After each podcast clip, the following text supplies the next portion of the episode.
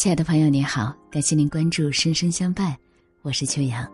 今天我要和你分享的文章名字叫《如果有一天我老无所依，最大的依靠不是孩子》。本文转载《演讲与口才》杂志社。几年前我刚结婚，妈妈过来和我一起住了段时间。有天傍晚。我们看一部《婆媳大战》的家庭剧，我脱口而出：“以后我老了，坚决不会跟孩子一起住，我宁可存钱去养老院。”平时我说什么都要插两句，以显示自己权威的妈妈，听了这话，竟一言未发。很久之后，失落道：“父母把孩子当作全部，孩子大了，当父母可有可无。”促成我做这件事的，除了当年妈妈那句话，还有我在下雨天遇见的一位老人，和我住在同一个小区的马老。那天雨下的特别大，人人都着急往家赶。他一个人撑着伞站在雨中，我路过他身边时，忍不住停下来问：“大爷，这么大的雨，你怎么不回家呀？万一滑倒了怎么办？”他突然很开心的看着我说：“谢谢。”我被这句谢谢弄得莫名其妙，把他拉到旁边的雨棚里，他这才对我说：“姑娘，你不知道，我在家待着实在太闷了，出来看看，外面有人，说不定还有人跟我说话呢。你看，不是遇到你了吗？”一脸老年斑的老头咧着嘴笑得像个小孩子一样。马爷爷有个儿子也很孝顺，但远在北京，老伴儿前几年去世，儿子想接他去北京，他不愿意，一是不想离开生活了这么久的城市，二是怕时间长了给儿子媳妇造成矛盾。他一个人住着一套八十平方米的两居室，屋子空荡荡的。以前还能下楼找邻居下下棋聊聊天，可有一天爬楼梯摔了一跤，之后就很少下楼了。马爷爷说：“今天呐，我实在是憋得太难受了，就下来站一会儿，看看路上的人。有人从我旁边经过时，都感觉像家里来了客人一样，心里高兴着呢。姑娘，你知道吗？”我都好久没走出过这小区大门了。精神陪护对老人更重要，可别小看这“精神”二字对于老年人的重要性。老年人就不需要精神的满足了吗？以前我也没有注意到。表妹说：“要不然你们想怎么样？难道我们都不去工作，二十四小时在家守着你们吗？”听表妹这么说的时候，我曾经在心里默默认同，并不是不想孝顺父母，孩子比任何人都希望父母过得好。可是，年轻的时候，孩子们有工作，有自己的生活，有梦想，想探索更广阔的世界。这世上的事儿很多都没有对错，年轻人有年轻人的需求，老人也有老人的角度。让老人找到自己的存在感。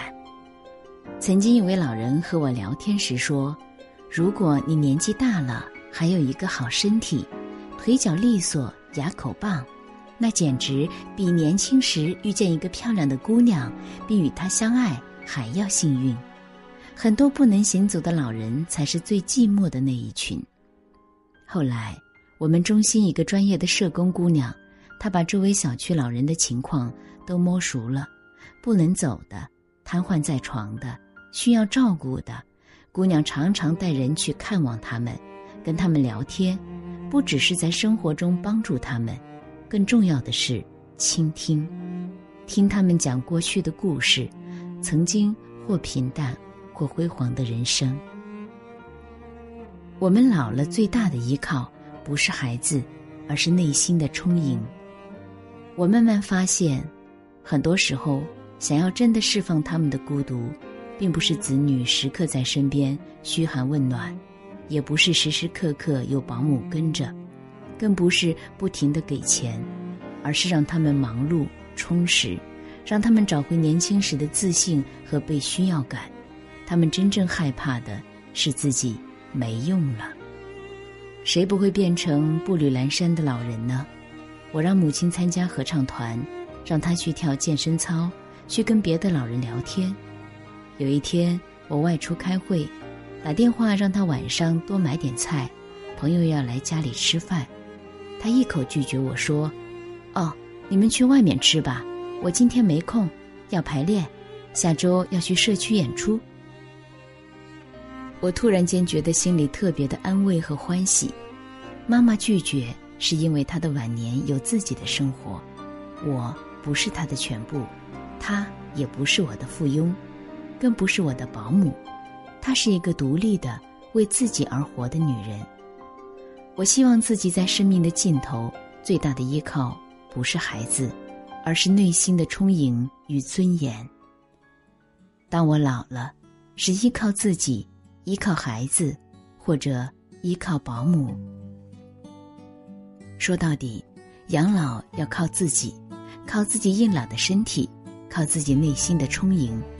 如果孩子孝顺。那我不用给他造成负担，如果孩子不孝顺，自己也不用向他低头。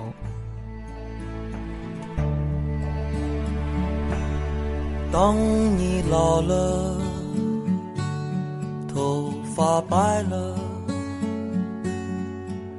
睡意昏沉；当你老了。走不动了，炉火旁打盹，回忆青春。多少人曾爱你青春欢畅的时辰，爱慕你的美丽，假意或真心，有一。个人还爱你虔诚的灵魂，爱你苍老的脸上的皱纹。当你老了，眼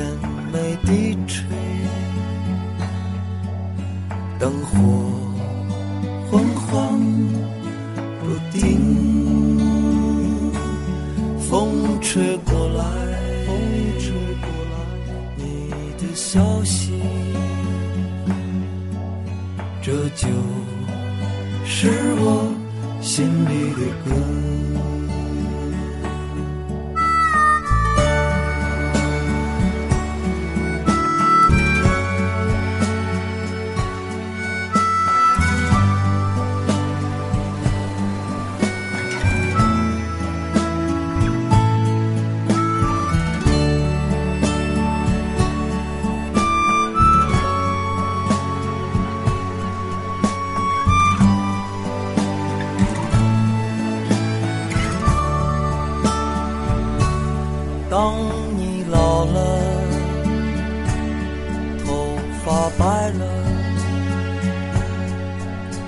回忆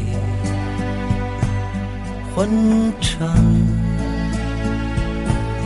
当你老了，走不动了，炉火旁打盹，回忆青春。多少人曾爱你青春欢畅的时辰，爱慕你的美丽，假意或真心。只有一个人还爱你虔诚的灵魂，爱你苍老的脸上的皱纹。当你老了眼眉低垂，灯火昏黄不定，风吹过来，风吹过来，你的消息，你的消息，这就是我心里的歌。当我老了，我真希望这首歌是唱给你的。